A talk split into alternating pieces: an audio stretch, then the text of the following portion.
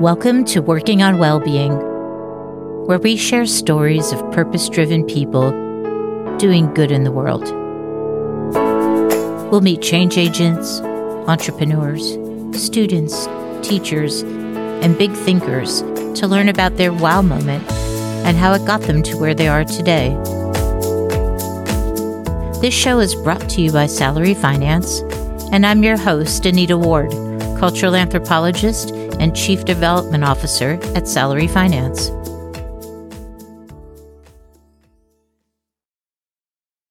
Hi, everybody. Welcome to the show, Working on Wellbeing. Happy New Year, everyone. Can't believe it's 2022.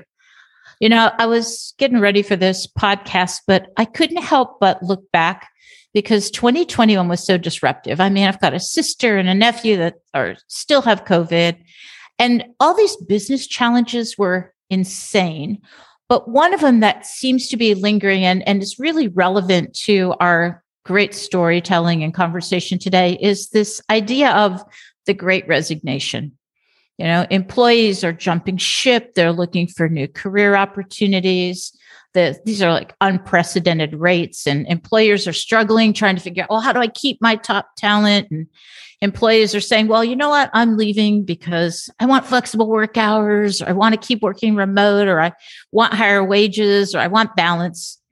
But loads and i mean loads of them are looking for better healthcare benefits. You know the pandemic shone distinct light on the fact that health insurance is unaffordable for the average employee. We have got to figure out ways to do this. And today I'm so excited because you're going to hear this amazing story about Brella Insurance and how the team innovated around health benefit solutions. But I, I think I'm most excited because you're going to hear this story about Brella, but you're going to hear it through the voice and the personal story of Amanda Turcotte, who is their chief insurance officer. And I've been talking about this meeting, Amanda, this conversation for at least a couple weeks. And my son is laughing at me. He's 25 now. And he's like, I have never heard you more excited about a conversation about supplemental insurance and underwriting and a conversation with an actuary. But I am so delighted. So, welcome to the show. I cannot wait to get started. Ah, thank you so much. It's a perfect way to kick off the year for sure. maybe we're going to solve this great resignation together. But before we get going, you really are unlike any insurance executive I know. And I kind of came up through the insurance industry as well. So if you don't mind, I'm just going to share a bit of your pedigree and then we'll get sort of the behind the scenes story. So before joining Brella, Amanda was chief product officer at Ostra, which I think is now resilient, right? Yes, it is. Yep pretty amazing company because they were the first mobile, I think, first mobile and mass market and uh, values based insurance company in the US. So, really revolutionary. Before that, she was chief actuary and head of underwriting for employee benefits at AXA US. And I think you were at Chubb and Prudential. And she's also a fellow of the Society of Actuaries. So this is a woman who deals in numbers, who deals in people, who traverses startups and corporates with huge amount of ease and grace. And what I thought I would do, Amanda, is before we really dive into purpose and well-being and benefits and trends and underwriting, I just want people to get to know you because I had the pleasure of hearing your story. So I was hoping that you gave us a little context on Amanda, the person, not just the, you know, CIO, but yeah, the person and tell us a bit about how you grew up, maybe who were some of your early influences and experiences and how did that shape your purpose and where you are today? Is that okay to start there? Yeah, sure thing. So I grew up in Alabama both my folks uh alabamians for generations. My roots are are down south. My parents were both employees at large organizations. My mom was in a big hospital organization was a pharmacist. My dad was a civil engineer worked for the us army corps of engineers. So like a lot of americans were employees at big organizations making regular retirement contributions to their retirement accounts staying at their employers and really valued the employee benefits that came through those organizations and i grew up having values you know brought to me as well and still carry them So that's my background, but not, um, a, I'd say, a spirit of entrepreneurship, which I think is a real benefit to those who grew up in that environment. Knowing how to start a company is a big deal. um, but yeah, so I sort of figured my course would be in a large company, you know, and went to college, majored in economics. Assuming that was University of Alabama, right? Because you're born and bred in generations of Alabama. And- it was indeed. Yeah. Yep. Roll tide all the way. so uh, yes, I was at the University of Alabama, majored in economics and French linguistics, neither of which lead to a very obvious career path. Um, I didn't know what I really wanted to do, um, but I knew that I liked the subjects. So you know, when you're a college student, you major in your passions. But while I was at college, made some interesting life decisions. I guess I uh, actually eloped at the end of my first semester of college. Of your freshman year. Of your freshman year, right? Of my freshman semester, yes. So you were like 18. I was 18. Yeah. 18. Um, my oldest daughter was born while I was still in college. I was 19. You know, when I graduated, I had a household to support. And that's not something that lends itself to continuing with higher education, getting your master's in economics or your doctorate in French literature or whatever. I mean, I've questions about like how did you take your daughter with you? What was childcare? I mean, I think about all of the benefits, and you had to figure that out. Yeah, absolutely. Yeah, actually, and I was blessed to have some amazing professors at University of Alabama. I did end up taking my oldest to some of my French classes just that last semester to finish up. And my French professor held her while I was taking my final exam. he was like bouncing her around the room. Oh my gosh, that's awesome. Such a saint. Alabama all the more. That's awesome. Yeah, no, they're a, it's a great school, a great program. I'm sure there's a lot of college professors out there that would do just the same. It's amazing the support I see because now my that oldest daughter is in college herself. I see how much really her professors pour their heart into their students, right? Such a value to any student's life. While I was there at Alabama too, I had a professor who came from, I'd say, a different political and, you know, economic background than I had been exposed to when I was growing up. He he grew up in Oklahoma, you know, when it was like Dust Bowl in the 30s and you know, really had the opportunity to see economic perspectives from a different point of view. You know, what are the implications of policy decisions on people's lives and having a, a broader worldview in terms of, you know, my economic education really started playing a difference in mm. in my life. And I see how that path goes to the rest of my career. Was that kind of a, a, turning point for you? Because, it, like you say, it, you took the subjects of French and econ because you were passionate about them, but there's obviously not that immediate intuitive connection between the two. But we all sort of have this moment. I had it myself with anthropology. I thought I was going to have a business degree. I came out an anthropologist, right? And so there's this sort of turning point where you think, oh my gosh, something happened. How did that conversation or how did that those professors influence this and was that a moment for you or were there a bunch of little moments that kind of led you to your path i'd say that planted the seed at that point i like i think a lot of um, american households i was in a sort of survival mode i had had one child about to have another one i was pregnant with another one when i graduated college Oh my gosh. No, there were some. It was a little bit of a roller coaster for a few years. Actually, moved up to New York, got my first job while uh, before my second daughter was born at a big insurer here in New York and did the corporate thing, the actuarial student program thing for a long time, taking exams, learning the basics of insurance, working through a rotational program in some really great companies, like you mentioned, Guardian, Prudential, Chubb, and having those rotational programs gave me the opportunity to see the these companies from a lot of different lenses. I worked in dividend calculations. I worked in reinsurance and like got to make those reinsurance relationships. Worked in international operations and discontinued operations where you know, where you get to see a big collection of different businesses that the company were once driving forces in the company and now maybe aren't so much. But insurance companies still have to maintain and take care of those businesses because with customers that are still relying on the insurance carrier to meet their regular insurance needs. So all of those experiences sort of combined, and I was head down, ended up getting divorced from my first husband after a while. So then was a single mom of three kids. at that point and working to support them, which I know is a is a place a lot of folks find their themselves in. But had gotten to the point I had my fellowship and sort of finally took a breath in my career. I was working in reinsurance at the time and said, realize that on a day-to-day basis, what am I doing? I'm building tax shelters for wealthy people every day in individual life reinsurance.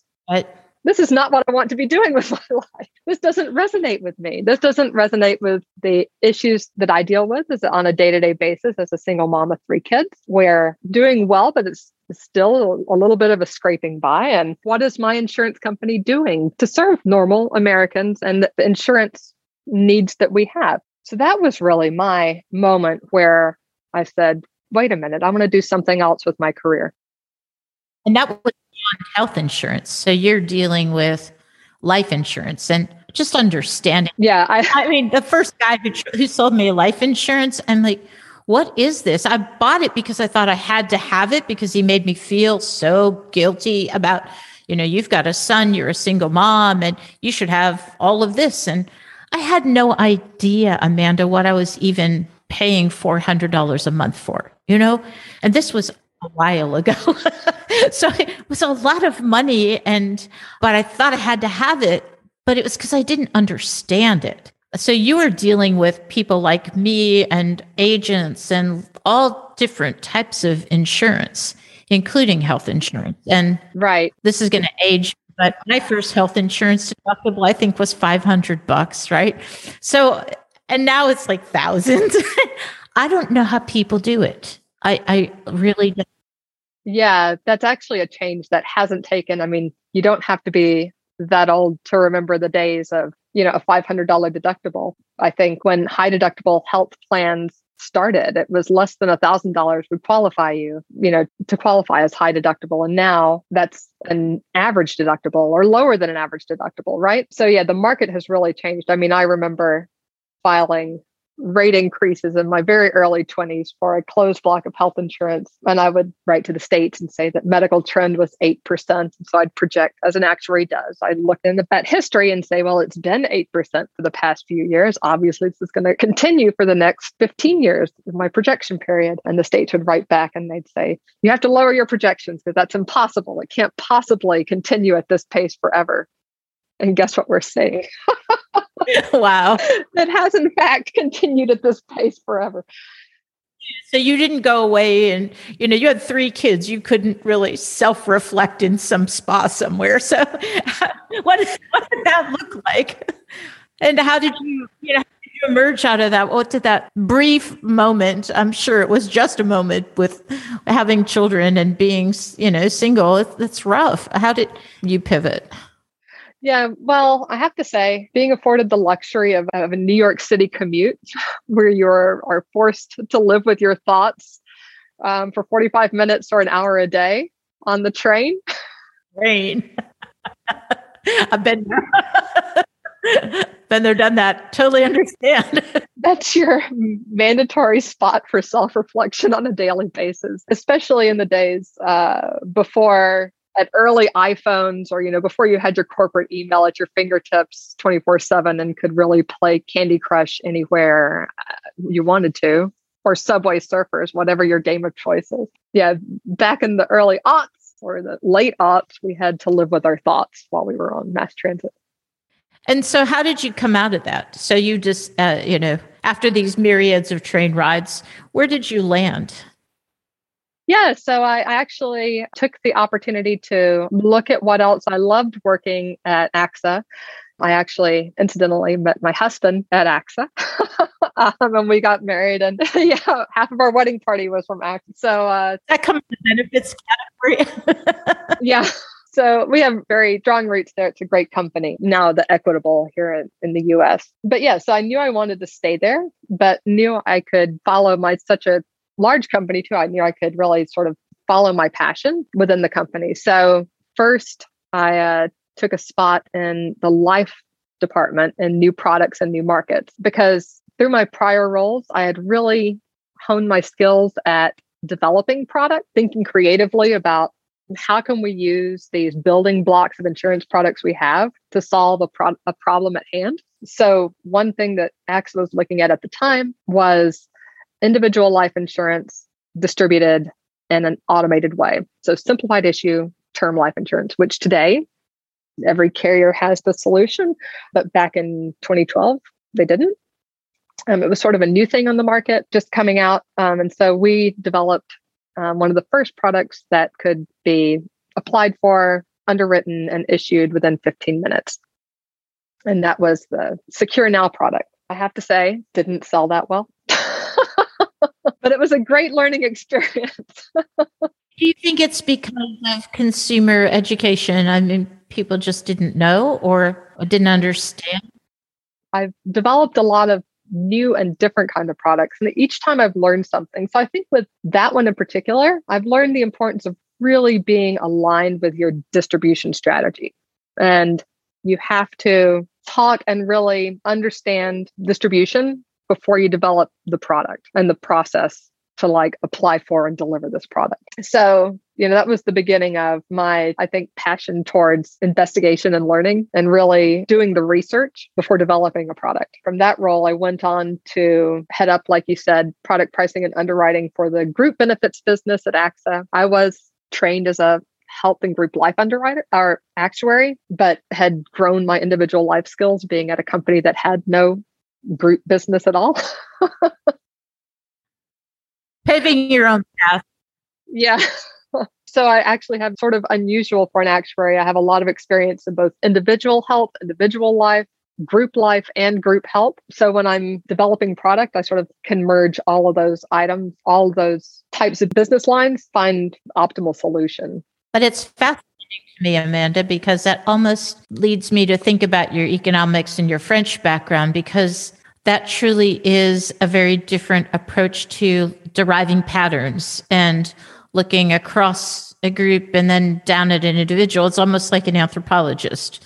So it fascinates me that it's the brain of an actuary, honestly, because it's not just at that point, right? I mean, you're looking at human behavior underneath all of that. It's fascinating. Well, yeah, and I think that's one thing that's, and I've I've written about this in an article that was published by the SOA, Society of Actuaries, is we focus as a profession so much on the quantitative aspect of product when that only drives a fraction of our result, right? The quantitative drives results once the product is sold, but it doesn't drive results to get the product sold. That's the qualitative aspect of our product, which has to work with the product or otherwise it's not going to be successful. But you're a lone voice in that. You're a, or at least a minority voice in that thinking because everybody else thinks data, data, data, and qualitative sciences like my own are sometimes not even considered science, right? Because it's well what it, so what? You're talking to people you have some focus group and interviews what you know so what? But it's i think that what i hear you saying is that you're bringing all of that together and and that even more reliance on qualitative is sort of i don't know you're but you're i'm a technologist too so it's really sort of you know human centered design thinking in so many ways. Right. Yep and that human centered design, I didn't know what that was ever working in a large company. I was first introduced to that while I was working at Ostra, like you said, now resilient. But we worked with some amazing researchers from Fem Finance, and they are experts in qualitative research, in depth interviews. And I was fortunate enough to sit in on those re- interviews as a product expert. My role in those interviews is to sit in the corner and be quiet. And if a technical question comes up that's going to derail the conversation, I jump in, I give the clear, concise answer that answers the question. And then the interviewer can continue doing what she's excellent at and driving towards good qualitative data, right? It's so hard to listen.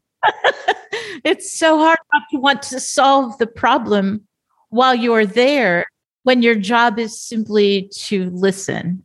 And that's so hard. I, I, I yeah. I think um was harder for me when I was younger, but I have to say, I think being a, a mom of a large brood has helped me with my just sitting and listening and not solving the problem. How large is that brood right now, Amanda? The last time your viewers met my brood, I or your listeners met my brood that was three when I got divorced when I was younger. Now it's seven. It's amazing. Yeah. I had little Teddy uh, last December 1st. So he's a year old now. Oh. Uh, when Brella was, uh, was just, I guess, a year and a half old, Teddy was born. And, and I will tell you, there is not much room for maternity leave at a startup, but that's okay because we all just having this conversation with Sarah when I had my son, we were given four weeks off. That was it. And then you went back to work. So I would have loved to have had 10. I'm so Italian, you know, I would have loved to have 10, but I'm, I love my one and only Tommy, but seven sounds amazing. and I guess they are a lot of fun. um, you know, Amanda, part of what I hear you trying to solve, you know, salary finance, we solve for that problem, I think, in a different way. I talked about my deductibles, you know, being so high now. But I have an employee who he needed an MRI for his son. It completely unexpected. He plays soccer. He hurt himself, and it was a couple thousand dollars. And you know, the way we solve for it is with a personal loan, so people could cover the deductibles. But when I looked at the data, more than a third of those go to pay for unexpected medical expenses. So we should team up and how we solve this problem together, I think.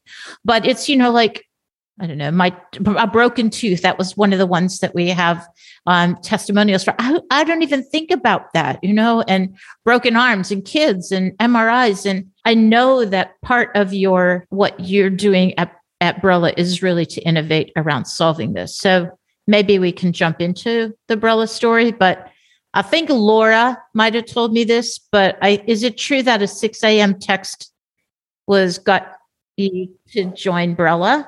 Is there a story there that have to do with having seven kids that you're up at 5:30 and texting people at 6? Yeah, well that's the only time I get to go to the gym actually.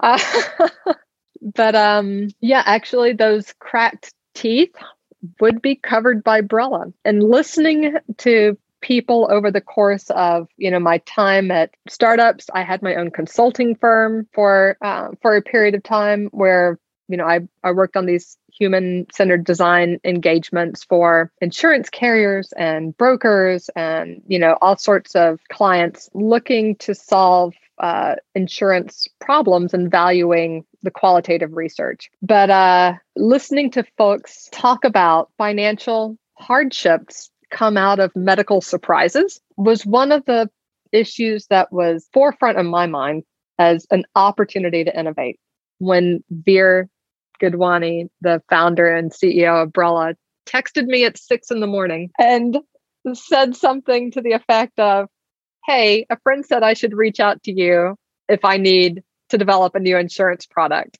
Oh, wow. Wow. So it was even about the design part. That's awesome. So it was what you were passionate about too. Yeah. Uh, so, so, and of course I was like, absolutely. Let's talk today. So we got on the phone and he shared with me his observation that you know the existing world of supplemental health benefits has you know three main products accident critical illness hospital indemnity that are offered in various combinations. Some groups have access to all of those. Some may have one or two on their platform that they offer to their employees. But none of them if you look at the data the numbers are strongly compelling because they're not taken up if you're lucky across all three, you get double digit participation, right? Often single digit participation in terms of percent. So that doesn't scream compelling product, right?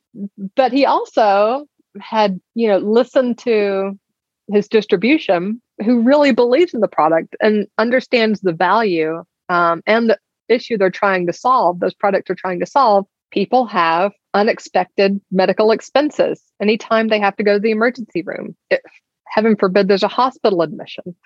Um, if you have a critical illness, right?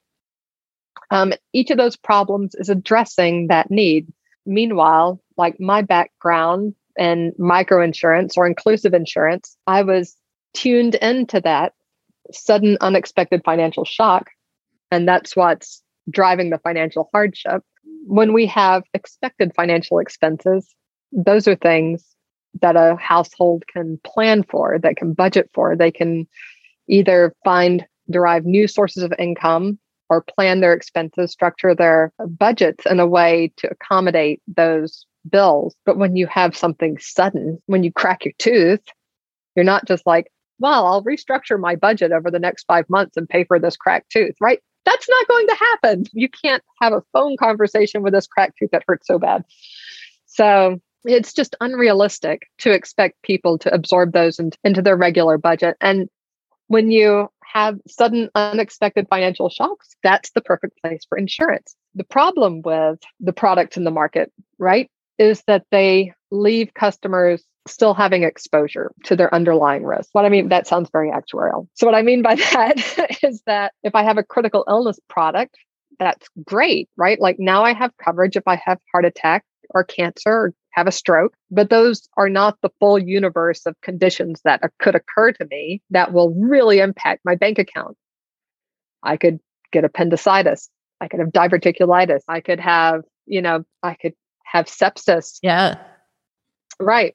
All sorts of things can happen to you in this delicate human body we have that cause major medical bills. And so the question is how do we create a product that's more comprehensive in that coverage and don't leave folks to essentially play condition roulette, where they spin the wheel of chance and their condition may be covered or maybe not, right? Our goal at Brella is to be comprehensive and there's no more playing games.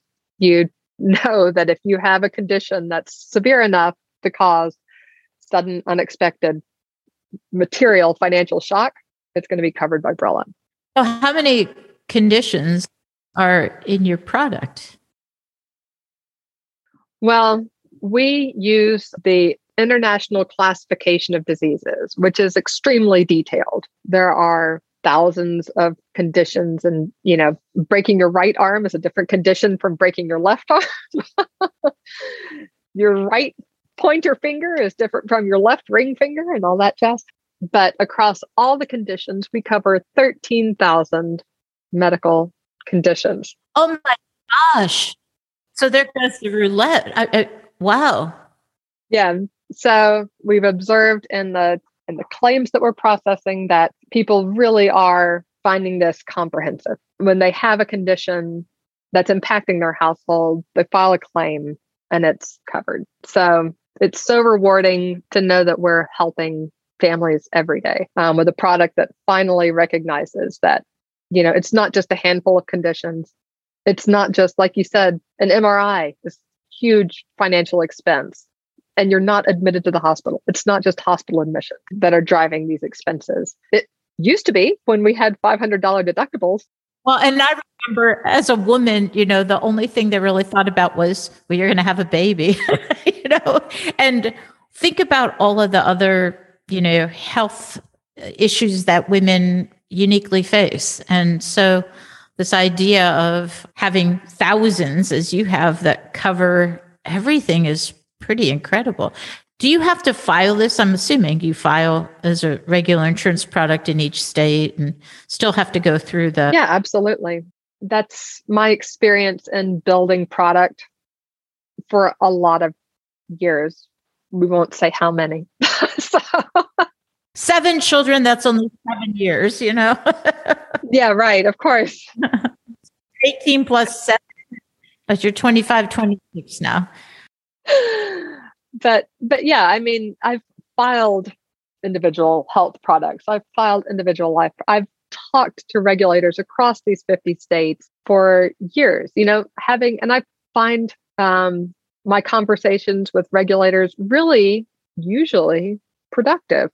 Um, they're looking out for the consumers in their state. Um, they're, they get to see, you know, complaints um, from consumers who don't understand insurance products on a regular basis and are providing those feedback that feedback back to you know insurers who are filing product. And the approval process product approval process is one way to incorporate that into our product. So i mean i think our product has actually gotten better as we filed it. There's been good feedback from states. I mean sometimes it can get a little bit frustrating the back and forth. Oh with the regulator they're so kind and lovely you know like I said, I find most really are. And they're really, you know, it's a good balance of the business forwarding the industry and them looking out for consumers. And we work together to make a product, put the product in market that's really going to serve both of those needs. I think it's great. And not to mention, they really appreciate that Brella's working on the side of the consumer, right? How do you go to market, Amanda? Is it B2B or B2C? It's got to be a B2B. Right. Yeah. So we are in the group employer benefit space. So we're working through brokers and strategic partners to get our product out to all the members out there. That's incredible. And do you have, I probably should know this, but do you have clients? I mean, who are some of your clients? Are there some that are representative? Is there a sweet spot? Are they large clients? I mean, are we disrupting the industry and totally?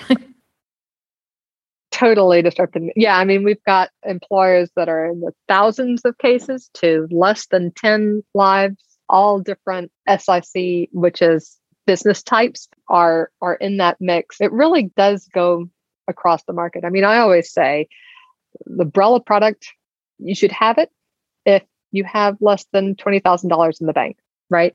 Because you know, even if you've saved $5,000, do you really want to put all that at risk and go back to square one for a large medical bill? Well, and 80% of people, right? They don't have $1,000, let alone five. So certainly not. Yeah. And that's even a more precarious position, huh? What's an average expense look like? An average, uh, is it $1,600 or $1,800 or something in terms of a, an average deductible? Oh, well, and I think average is a little misleading because you've got some large employers out there who, you know, are skewing that that low. I think you see the range going up to $5,000 deductibles, but a $2,000, $3,000 deductible is not uncommon. And even if you have a low $1,000 deductible, you should pay attention to the size of your network and what your out of network coverage is because you know your out of network deductible both your out of network deductible and maximum is not regulated by ACA right?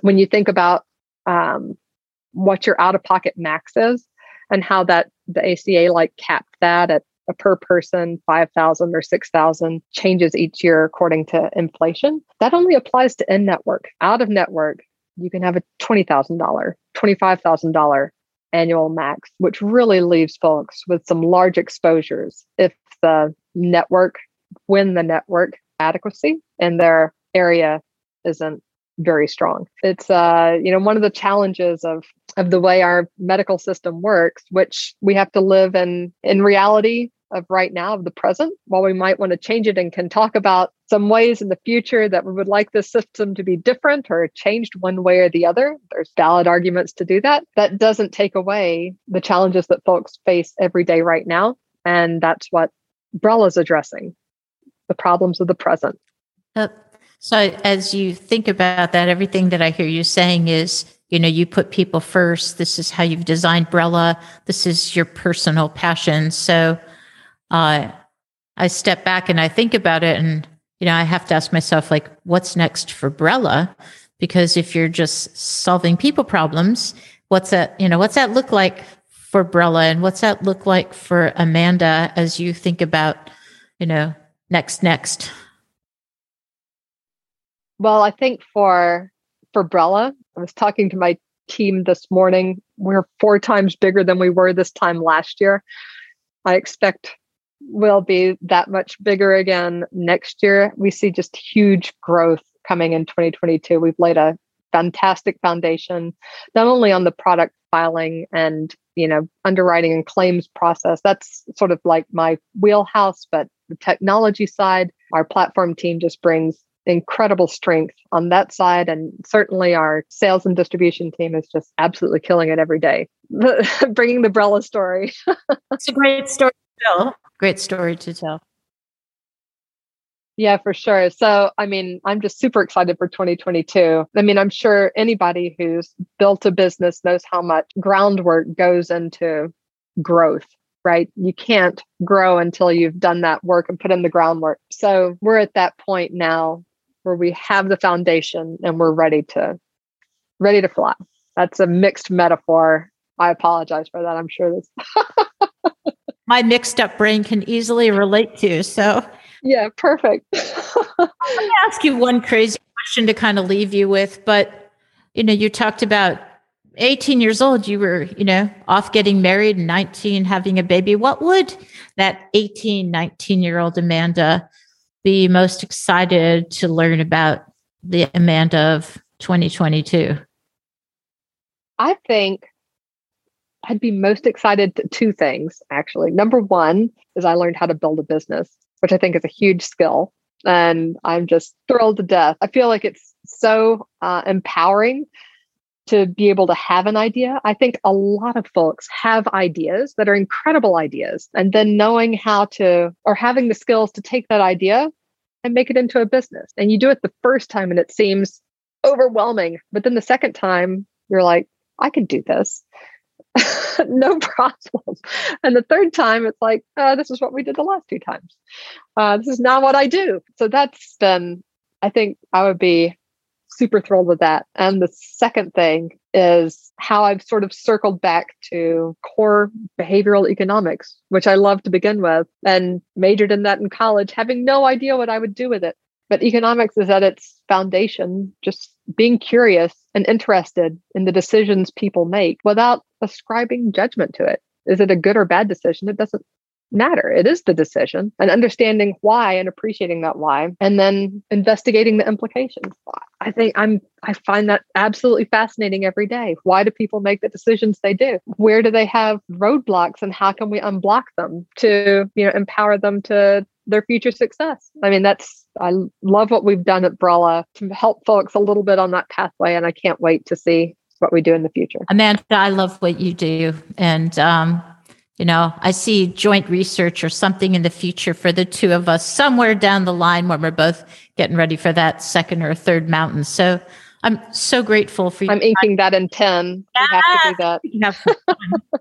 Um, I, I, appreciate you so much. I'm I love meeting disruptors, and I know how valuable your time is. So thank you so much for your authenticity and for sharing today, and and most importantly for you know helping those of us on the qualitative side get a little uh, uh, street cred here. So thank you as an economist for um, giving a shout out to the qualitative sciences, but most importantly, you know, I, I appreciate all you do and for putting people first. So thanks for joining us today and sharing your story. Thank you.